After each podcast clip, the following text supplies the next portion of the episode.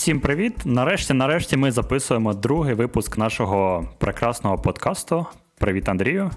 Привіт, Олекса. Сьогодні ми хотіли з тобою поговорити про технологічні міста, правда ж? Так, мало того, що ми будемо говорити про технологічні міста. Ми ще звернемо увагу на одне з тих технологічних міст, в якому ти вже встиг побувати. Я, на жаль, не був, але можу опиратись на якісь дані, які я знайшов. Так, ми говоримо про Сингапур, але перед тим як стрибнути до Сингапуру, давай поговоримо про те, що відбувається з містами зараз взагалі, і чому міста стають все більшими і більшими, а сільські місцевості все страждають і зменшуються в населенні. По всьому світу спостерігається така тенденція, як урбанізація, це переселення людей із селищ та невеличких міст до великих міст. Спричинене воно тим, що люди прагнуть до покращення рівня життя та до доступності міських благ. А які блага маєш на увазі? Місто пропонує ряд переваг. Тут краща інфраструктура, все в пішій доступності, та є більше закладів, які люди можуть відвідувати для якогось відпочинку та розваг. А, блекджек і дівчатки, так? Можна сказати і так. Сингапур досить таке далеке місто. Нам невідоме, чи тобі невідомо, як ти сказав. Нашим більшості слухачів, я думаю, його теж не знають, або колись е, тільки чули, або бачили в тих же передачі Орел Решка, або е, якісь схожі передачі. То от не копаючись в інтернеті, не шукаючи з голови, давай назвемо декілька речей, які нам приходять одразу, які ми знаємо. Гаразд, мабуть, я почну з тих якихось цікавих фактів, які я знав про Сингапур до підготовки до подкасту. Серед цих речей можна виділити те, що я від багатьох людей чув, що це одне з найчастіших міст, в яких вони побували. Отак, дійсно. Так. А друге, мабуть, що ми можемо знати про Сингапур, це те, що там відбувається одне з гран-прі Формули 1, який О, доволі да, цікаво, да, да. і яке ми трошки пізніше встигнемо обговорити. Та давай чого відкладати. Це ж е, дуже круте гран-прі, на яке я, чесно кажучи, просто мрію поїхати, оскільки це перше азійське гран-прі, і це перше нічне гран-прі. Тобто дві першості це гран-прі тримає за собою. І також це гран-прі, яке приходить в місті по трасі Маріна Бей. На якій, яка в звичайних умовах є звичайними вулицями.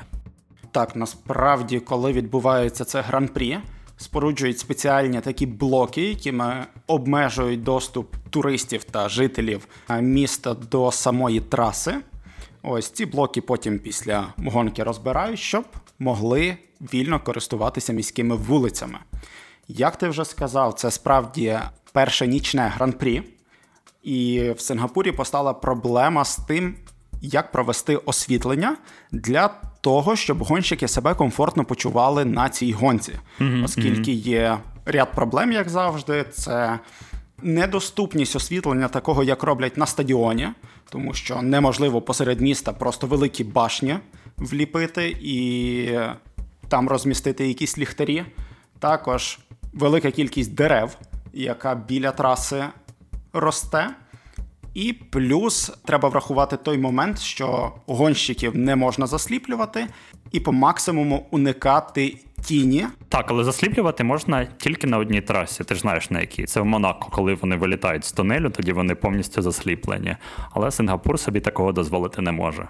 Ось і це одне з проявлень такого технологічного міста, як вони продумали цей план по розвитку взагалі їхнього міста, їхньої держави. Це за рахунок проведення гран-прі Формули 1 і як вони змогли справитися з тим освітленням. Над освітленням цієї траси працювало кілька компаній, так і дуже рівномірно їм вдалося розподілити все це освітлення і зробити його недорогим для самого міста. Ну це взагалі технологія вищого порядку. Ну, це обов'язково треба було врахувати, тому що по всій трасі стабільно найменша кількість там 3000 люкс. Ну, це як одиниця вимірювання. Так, світла. так, як світло. Угу. Тому мені сподобалося, як вони справилися з цією перешкодою і змогли організувати в себе таку незвичну і таку гонку, яку легко запам'ятати і відтворити у пам'яті. А що там з асфальтом? Ну, з асфальтом були кілька проблем, тому що повсякденно цим асфальтом користуються тисячі жителів. і треба було якось позбавитися вибоїн та ям, які взагалі є на цій трасі. Тому перед кожним роком Почекай, просто щоб не було вибоїни ям, то заходиш в чат вантажівок і пишеш: воу-воу, стопе, в місто не заїжджати. в місті з таким населенням важко уникнути взагалі якогось такого руху вантажівок. Є магазини, є багато іншої інфраструктури, яка потребує ці вантажівки. М, ну да, дійсно. Тому там по спеціальній технології, по-моєму, компанія Shell е, розробляла цей асфальт і старалася досягти якнайменшої кількості проблем для самих пілотів формули. Багато хто з гонщиків знову ж таки жаліються, але мені здається, не існує трас, на які би не жалівся Хемілтон чи Феттель. Ладно, давай далі. Тоді ще я хотів би сказати про Сингапур. Це їх унікальна погода. От реально, ем, я маю додаток на телефоні, де я слідкую за погодою в тих місцях, де я колись був. І Сингапур одне з них, як ти вже сказав, в ньому постійно одна й та сама погода. Це 27 градусів по Цельсію вночі, 31 градус в день. Доволі передбачувана погода для жителів міста, тобто кожен день можна орієнтуватися на одне й те саме. Я навіть десь читав, що там в хмарну погоду можна отримати сонячні опіки. Мене це так здивувало, якщо чесно. Незвично. Я би, напевно, не зміг витримати таку жару. Більше звик до львівської погоди. Мабуть, е, один з останніх фактів до того, як е, говорити про Сінгапур вже в деталях, які ми знайшли, це про їх інфраструктуру, про те, що Сингапур це величезний транспортний хаб в Азії, як для пасажирів і для вантажів. Тобто у них величезний порт, дуже великий аеропорт. До речі, в цьому аеропорту сінгапурські авіалінії, які спонсорують гран-прі Формули 1. І ці авіалінії визнаються одними з найкращих вже останні 12 років підряд. Не знаю щодо авіалінії, але я подивився взагалі на їхній аеропорт. Мені страшно уявити, скільки туди грошей було вкладено. Там є декоративні водоспади, декоративні фонтани, тварини, які живуть в тих умовах поблизу водоспадів. Дуже дивно, навіщо такий аеропорт взагалі робили. Е, Оскільки сингапурський аеропорт він вибрав для себе певну модель, і ця модель є тим, щоб бути найбільш привабливим для людей. Тобто вони намагаються зробити все, щоб людям було комфортно і слідувати за цією моделлю. Наприклад, однією з речей, які вони зробили, це коли ти туди прилітаєш, на кордоні тебе просять паспорт. А коли ти даєш паспорт, тобі кажуть: «Е, будь ласка, візьми цукерочку. І ти такий здивований, береш цукерочку, тебе от такий люб'язний прикордонник е, питає. А поки ти береш цю цукерочку, прикордонник за тобою спостерігає і перевіряє твої документи. Таким чином, приховуючи і нівелюючи цю процедуру формально перевірки твоїх документів. Ну, то трошки інше. Ти все-таки врахуй, скільки коштів витрачається на цукерочки для відвідувачів аеропорта, і скільки ресурсів взагалі витрачається на утримання якогось водоспаду декоративного і не одного. Е, Скільки людей мають за ним доглядати, скільки води туди йде. Ну і це такі витрати. Я не знаю, мені здається, можна було якось більш раціонально їх Я витратити. просто впевнений, що там все пораховано, і їм це дає величезний прибуток, оскільки вони тримають е, ці статуси як висококласного аеропорта, так і висококласних авіаліній, і люди або хочуть, або змушені через них подорожувати. Вони пропагандуючи таку культуру привітності, отримують на цьому результат по кількості своїх перельотів і ну і відповідно гроші. Їхнє право. Гаразд, не будемо на цьому довго зациклюватись. Мабуть, перейдемо до тих технологій, які ми знаємо або знайшли, які існують в Сингапурі і якими користуються жителі. Так, дійсно, давай далі.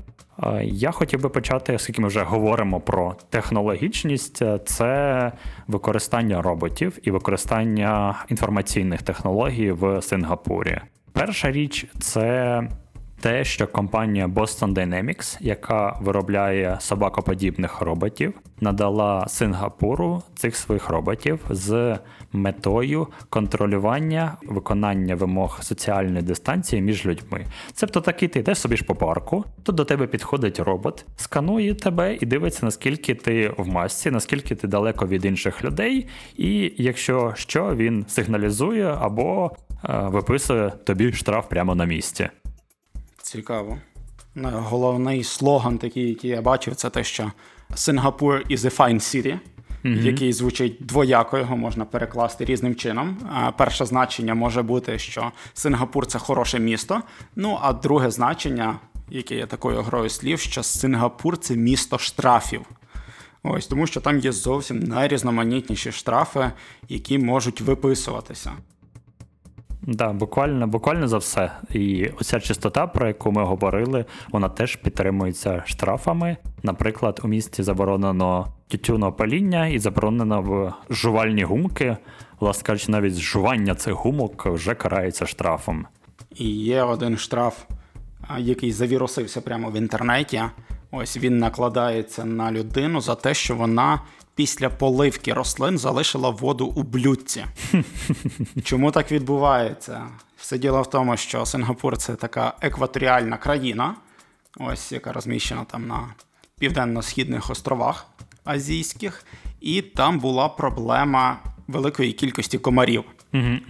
Влада старається боротися з цими комахами, і з метою запобігання їхньому поширенню вона штрафує людей за залишену воду у блюдці, тому що ця вода вона приманює комах, і через це їхня кількість може збільшуватися. Причому штраф не якийсь там невеличкий, а штраф 500 сингапурських доларів. Це рівнозначно 400 американським доларам. Нормально, так, нормально. Вони, знаєш, воду можуть переливати з одного блюдця в інше, як з пустого в порожнє. І мало того, що там взагалі ці штрафи існують, це така зворотня сторона технології міста. А там ще й є злочини, за які не лише штраф передбачається, я тобі скажу, а ще й фізичне покарання у вигляді побиття очеретяними палками. Тобто, з одного боку, технології все круто, ми рвемося вперед, а з іншого боку, досі є фізичне покарання для людей. Ну, дивно так для мене воно звучало. На бамбук не саджають там людей. Слава Богу, ні, лише б'ють палками. Ну, вартує, мабуть, сказати, що б'ють палками в якихось особливо тяжких злочинах, по типу вандалізму, вбивства і так далі. Але все-таки, ну, якось воно не вписується в картину з одним з найтехнологічніших міст. То, мабуть, е, гонщики Формули 1 після того, як вони пошкодили трасу. 20 палок Себастьяну Фетелю. На взагалі за якісь погані слова про цю трасу треба 20 палок давати. Так, так, знаєш, як в Дубаях теж не можна говорити нічого поганого про місто. От-от. Якщо все ж таки проговорити про інші аспекти, не технологічні, от про штрафи ми вже перекинули словами, то я хотів би сказати, що в Сингапурі просто офігенна взаємодія культур. Там на одній вулиці існують е, буддийський храм, індуїзький храм і мечеть, тобто мусульманська релігія. Вони всі поєднані разом буквально через квартал. Через декілька вулиць окремо знаходиться е, християнська церква. І всі ці культури поєднані в одне ціле в місто. Зрозуміло, що з культурами, з релігіями також приходить інший аспект це їжа. Ти можеш піти на фудкорт і попробувати будь-яку їжу з усього світу. Найбільше там представлена азійська їжа, в'єтнамська, китайська, місцева, малазійська, індійська, японська, але тим не менше е, і їжі з різних регіонів. Будь ласка, приїжджай, пробуй, насолоджуйся культурою. Прикольно. Ну, не знаю, як люди між собою там уживаються, як вони спілкуються, оскільки ти міг бачити лише цю інфраструктуру для них, яка створена, але цікаво, які там настрої всередині країни і всередині там е, різних релігій чи різних національностей. Мабуть, так не побачиш за час відрядження чи відпустки. Цікаво було би подивитись. Наш, можливо, поб'ють за расизм, але коли я там був, то індуси були в довгих штанах і шльопках. А азіати е, вони були в шортах і в е, кросівках. І дружина каже: Ти рішай, до кого ти? Одягаєш шорти або одягаєш штані. Ну і що ж ти вибрав? Я одягнув штані і кросівки. Хороший вибір. І до бумних, і до красивих. Ти зразу на дві сторони працював там. Так, так, так. Підпільний агент. Якщо ми вже говоримо про їжу і про культури, то я також хотів би додати, що в Сингапурі знаходиться найкращий коктейльний бар в Азії за версією World Best Bar 2019 року. Ти вже встиг його відвідати. Звичайно, і не тільки відвідати, але потім і побачити в фільмах. І коли я бачив його в фільмах, то всі люди в кінотеатрі навколо мене з типа воу-воу, ну окей, ну бар, ну хорошо. Чи ти кричиш? Є заздрість зараз до тебе. Цікавий аспект культури це яким чином обходяться з мертвими людьми в Сингапурі. Давай навіть на таку цікаву тему поговоримо. Цікаво почути від тебе щось. Так, ну Сингапур знаходиться на островах. Через це у них дуже обмежена кількість як і місця, так і ресурсів. Вони викопують рештки людей, які лишилися, і віддають їх родичами з тим, щоб родичі якимось чином утилізували в лапках це тіло. І найбільш поширеною, звісно, є кремація. І така процедура видачі тіла і повернення тіла родичам стає зараз обов'язковою, а потім на місці колишніх кладовищ з'являються нові будинки, е, парки, розважальні центри. Звучить моторошно. Так воно є, це перенаселення, це зворотній ефект урбанізації, про яку ти говорив. Ну, їм не порівнятися з нашим виділенням місць для кладовищ. Ось, але знайшли вихід. Не знаю, чи він є дуже гуманним і чи він, коли вводився, сподобався людям. Мабуть, це таки єдина, єдина зброя, якою можна боротися з звільненням ось цього місця. Так, я думаю, що влада якимось чином примусово вирішила таким чином зробити. Ти або там живеш і підкорюєшся законом, як і штрафом, або отримаєш покарання палками. Гаразд. Давай, можливо, ми не будемо зациклюватися на якихось речах, які існують в Сингапурі, які не стосуються технологій. Почекай, А- а, а як же саме назва міста Сингапур? Я радий, що ти це згадав. Мало не забув. В назві міста держави Сингапур я знайшов відсилочку до міста Львів, тому що в перекладі Сингапур означає місто Лева. Десь я це вже зустрічав, правда ж? Так, так, так. Є таке чудове чарівне місто на Західній Україні. Ось, ну взагалі там е, в Азії багато відсилок до левів, багато статуй їм встановлено.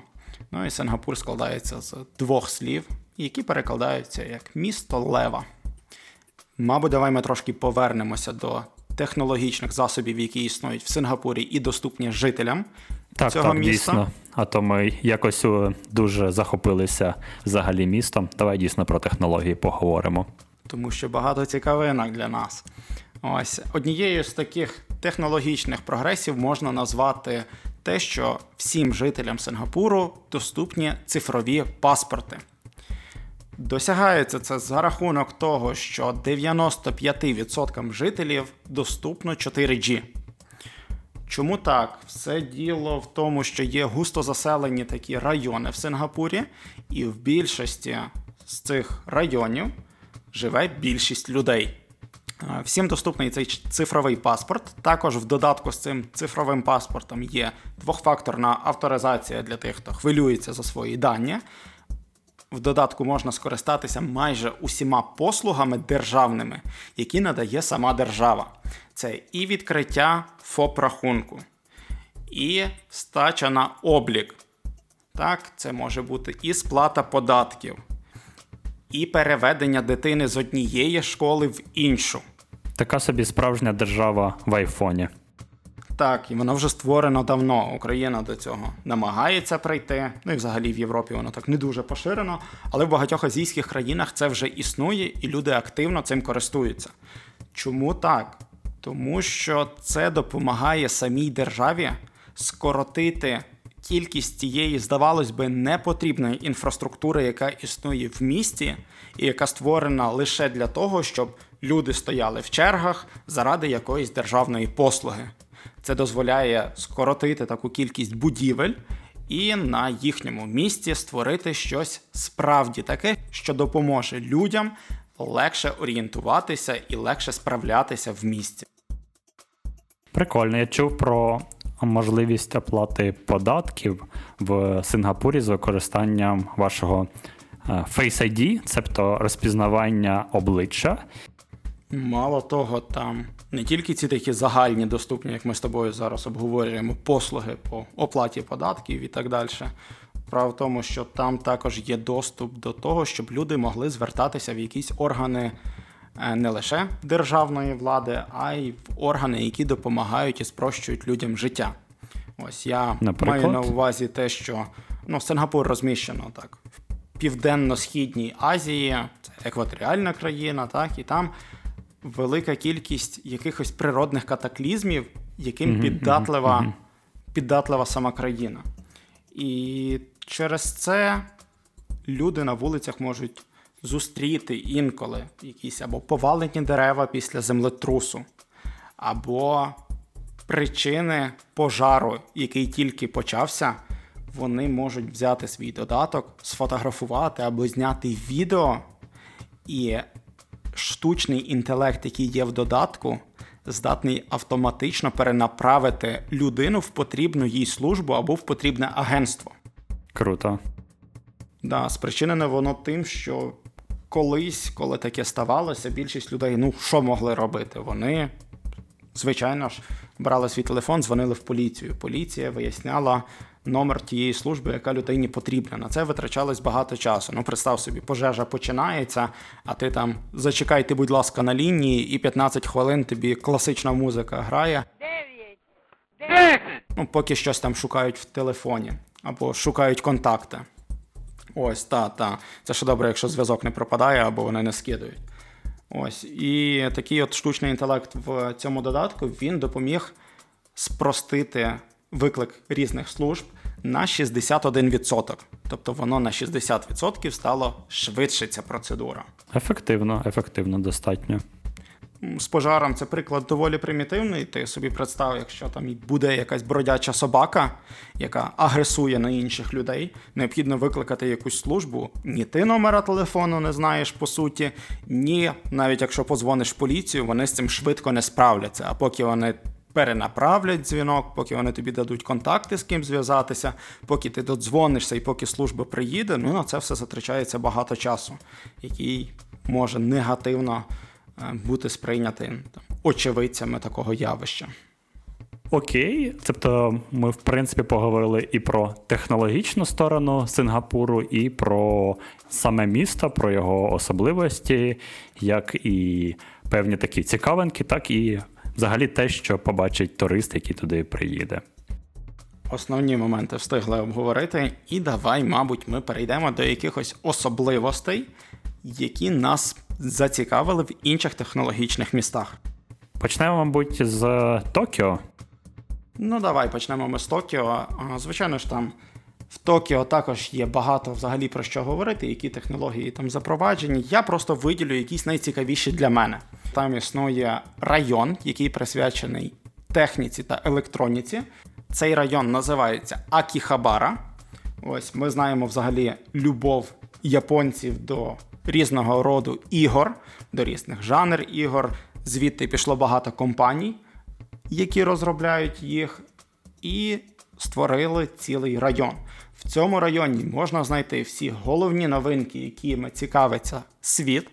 Крім цього, в районі можна знайти досі нові картриджі для Sega. Воу. Так, для старої ігрової приставки. І ці картриджі вони не те, що там були у використанні, і це якась барахолка, а це цілі магазини, які присвячені новим картриджам Sega. Є люди, які досі в це грають, вони люблять цей піксельний вид. І вони там можуть купити як нові самі приставки Sega, так і картриджі з іграми до цих приставок. Вау, круто. Ну точно треба бігти тепер за Маріо і можемо зашпілити, коли зустрінемося наступного разу в офлайні. Так. Мабуть, другий момент, про який я би хотів сказати, це спосіб взаємодії жителів міста між собою. Для транспортного сполучення у місті використовується велика велика мережа швидкісних поїздів. О, точно. Ну це ж відома річ в Японії.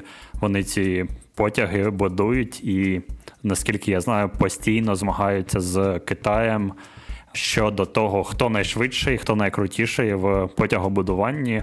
І вони побудували мережу по всьому острову, не тільки в Токіо, цебто між великими містами на своїх островах.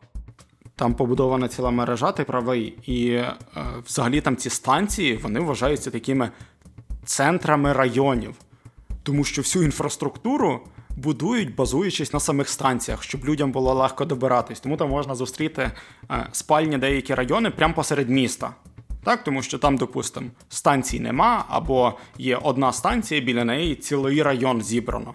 Угу, Далі там є якийсь проміжок до наступної станції. Ну, ми розуміємо, що для швидкісного поїзду подолання великих відстаней це не проблема, тому на такій доволі великій відстані можна проїхати і зустріти вже якийсь е, центр, де люди працюють.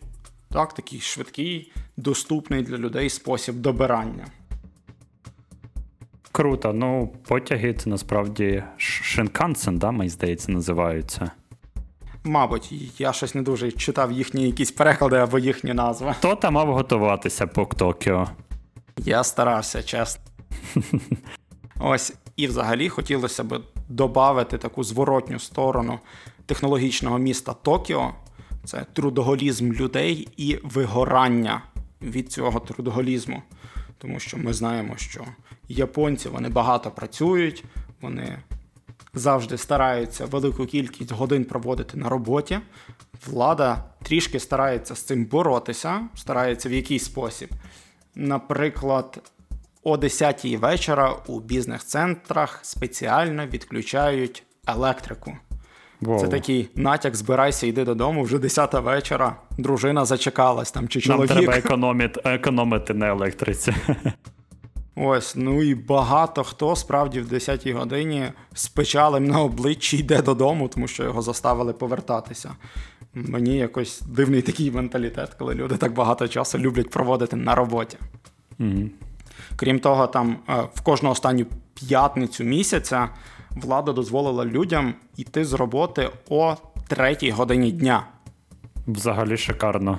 Да, звичайний робочий день він мав би тривати довше, але влада це дозволила зробити. Компанії самостійно також дозволили, не перечили тому. Але дуже-дуже малий відсоток взагалі людей скористалося лише 4%. Ну, це взагалі якийсь мізер. Решта продовжили працювати, хоча, знову ж таки, не було ніяких перешкод ні зі сторони компанії, ні зі сторони суспільства, ні зі сторони закону, щоб е, швидше звільнитися і піти відпочивати. Так, це, мабуть, ще один недолік технологічності міста, оскільки вони звикли до цього ритму, вони живуть в цьому ритмі, і цей ритм призводить до певного вигорання, і влада намагається заопікуватись за, про людей, але не може все зробити, і тому ритм насправді, мабуть, провокує, наскільки знаю, навіть самогубство певний, певній мірі в Токіо. Там навіть є спеціальний термін для таких самогубців, які від вигорання на роботі влаштовують суїцид. Жахи. Ладно, поїхали далі по Азії. Давай перенесемося, мабуть, в Сеул. Сеул, Поговоримо так. трошки про нього. Про такі цікаві якісь факти, які могли би нас вразити. Ось я би на цьому моменті хотів сказати, що Сеул взагалі вважають містом бікдата. Бікдата це великий набір структурованої або неструктурованої інформації. Звідки пішла така назва, чому так його називають? Все діло в тому, що по всьому місту Сеул влада збирає дуже-дуже багато інформації.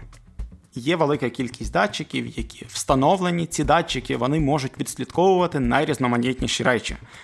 Це можуть бути температурні показники, степінь забруднення повітря, переміщення громадського транспорту, так, тобто відслідковування якихось пробок на дорозі.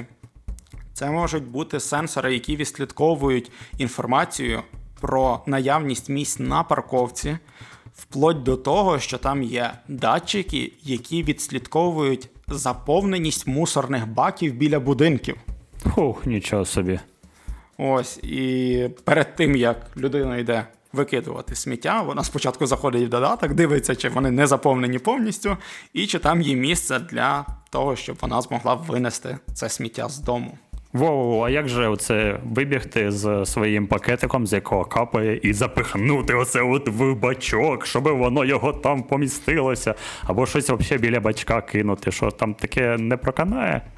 Та то, що капає по дорозі, то таке о, особливий кайф, коли вони в ліфті їдуть, і, і там така лужайка після них, знаєш, смердюча. Та є таке. Ось і е, місто намагається слідкувати за цим. Можна навести декілька прикладів, де це допомагало е, державі якось боротися з чинниками, які спричиняли незручності для людей. Влада на основі даних, які їй надавались про громадський транспорт, змогла в певних районах е, в деякі години додати громадський транспорт, або з деяких ліній навпаки його забрати, коли вони бачили, що заповненість місць е, не досягає 100%. Так? Також е, на основі даних, які надавали стільникові оператори, влада змогла оптимальніше використовувати таксі в місті Сеул. Тому що стільникові оператори ну, вони відслідковують геолокацію людини. Вони бачили, що якщо людина здійснює якийсь дзвінок е, в службу таксі, після цього людина переміщується там на певну відстань, яку би вона ногами не могла пройти, то вони робили висновок, що людина замовила таксі. Ну і звичайно ж по номеру телефона вони, так, вони також могли приділити, що людина дзвонила саме в службу таксі. Ось. І після того, як були зібрані якісь дані, вони були проаналізовані, відбулася оптимізація цих маршрутів. Це дозволило отримати всі переваги як водіям, тому що мінімум 2 літри бензину в день вони економили на основі статистики, яка після цього надавалася. Так стало зручніше і самим людям, тому що на 15% швидше знаходило потрібний їм автомобіль в час пік. Так? Плюс а, там близько 20% скоротився холостий пробіг автомобілів. І самому місту від цього також стало вигідніше. Чому? Тому що, по-перше, люди більш задоволені, а по-друге, а, взагалі зменшилися викиди вуглекислого газу в атмосферу. Ну і економія для міста від цього значна. Менше очисних споруджень треба, тому що інші датчики, які міряють там степінь загрязнення повітря, вони реагують і тримають місто в межах, так, в якихось нормах. Якщо забруднення не виходить за норми, отже, місту і не потрібно виділяти додаткові кошти на спорудження якихось очисних станцій. Круто, круто. Наскільки все насправді от так технологічно продумано. І коли говориш про Південну Корею, е, то завжди я думаю про дві компанії: це про Samsung і LG. І давай все-таки вшануємо з тобою людину, яка була за становленням, за розвитком Samsung. Це Лі Кун Хі, який декілька днів тому покинув наш світ в віці 78 років.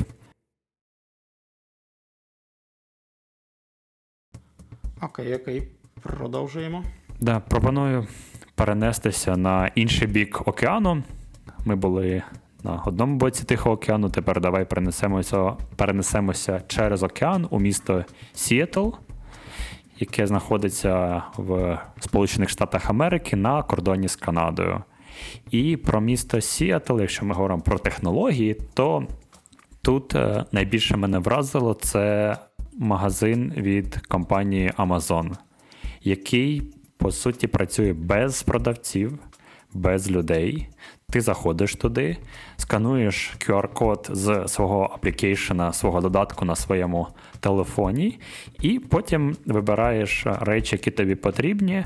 Камери за тобою спостерігають, збирають про тебе інформацію, які йогурти, сири за 400 гривень ти взяв, поклав до свого кошику, і виходячи з тебе щитується з твоєї кредитної картки та цифра та сума, на яку ти набрав собі продуктів. У мене є питання. Ну, А якщо камера не точно розпізнає обличчя людини, або якщо така ідентифікація не відбудеться, якщо, наприклад, в магазин прийшов турист, е, там я не думаю, що якісь сервера Amazon мають інформацію про жителів інших країн, де такої технології нема. Ну, я сказав на початку, що ти заходиш і скануєш QR-код, і, власне кажучи, це перший крок, який ти маєш виконати. Тобто тебе має бути цей додаток, там стоять певні турнікети, які тебе пускають. Окей, а повернення товару як тоді здійснюється? Ну, все-таки мусить якась людина працювати в магазині, ну хоча б декілька, я думаю, на великий магазин, які би мали за всім слідкувати і допомагати людям орієнтуватися. Так, з того, що я чув, то є люди, які допомагають з питаннями, але вони не є ані касирами. Наша улюблена охрана. Охрана, отмена, він вночі назвав мене Лена, а я не Лена. ані е, охоронцями, тобто вони скоріше персонал, який допомагає людям з послугами цього магазину. Прикольно. Мені цікаво, як би ця ініціатива була проваджена в нашій країні. Які шляхи люди би шукали. Знаєш, а то у нас є автоматична фіксація автомобільних порушень, і люди там заклеюють номерний знак собі або ставлять якусь сіточку на нього. Цікаво, що би вони з обличчям робили.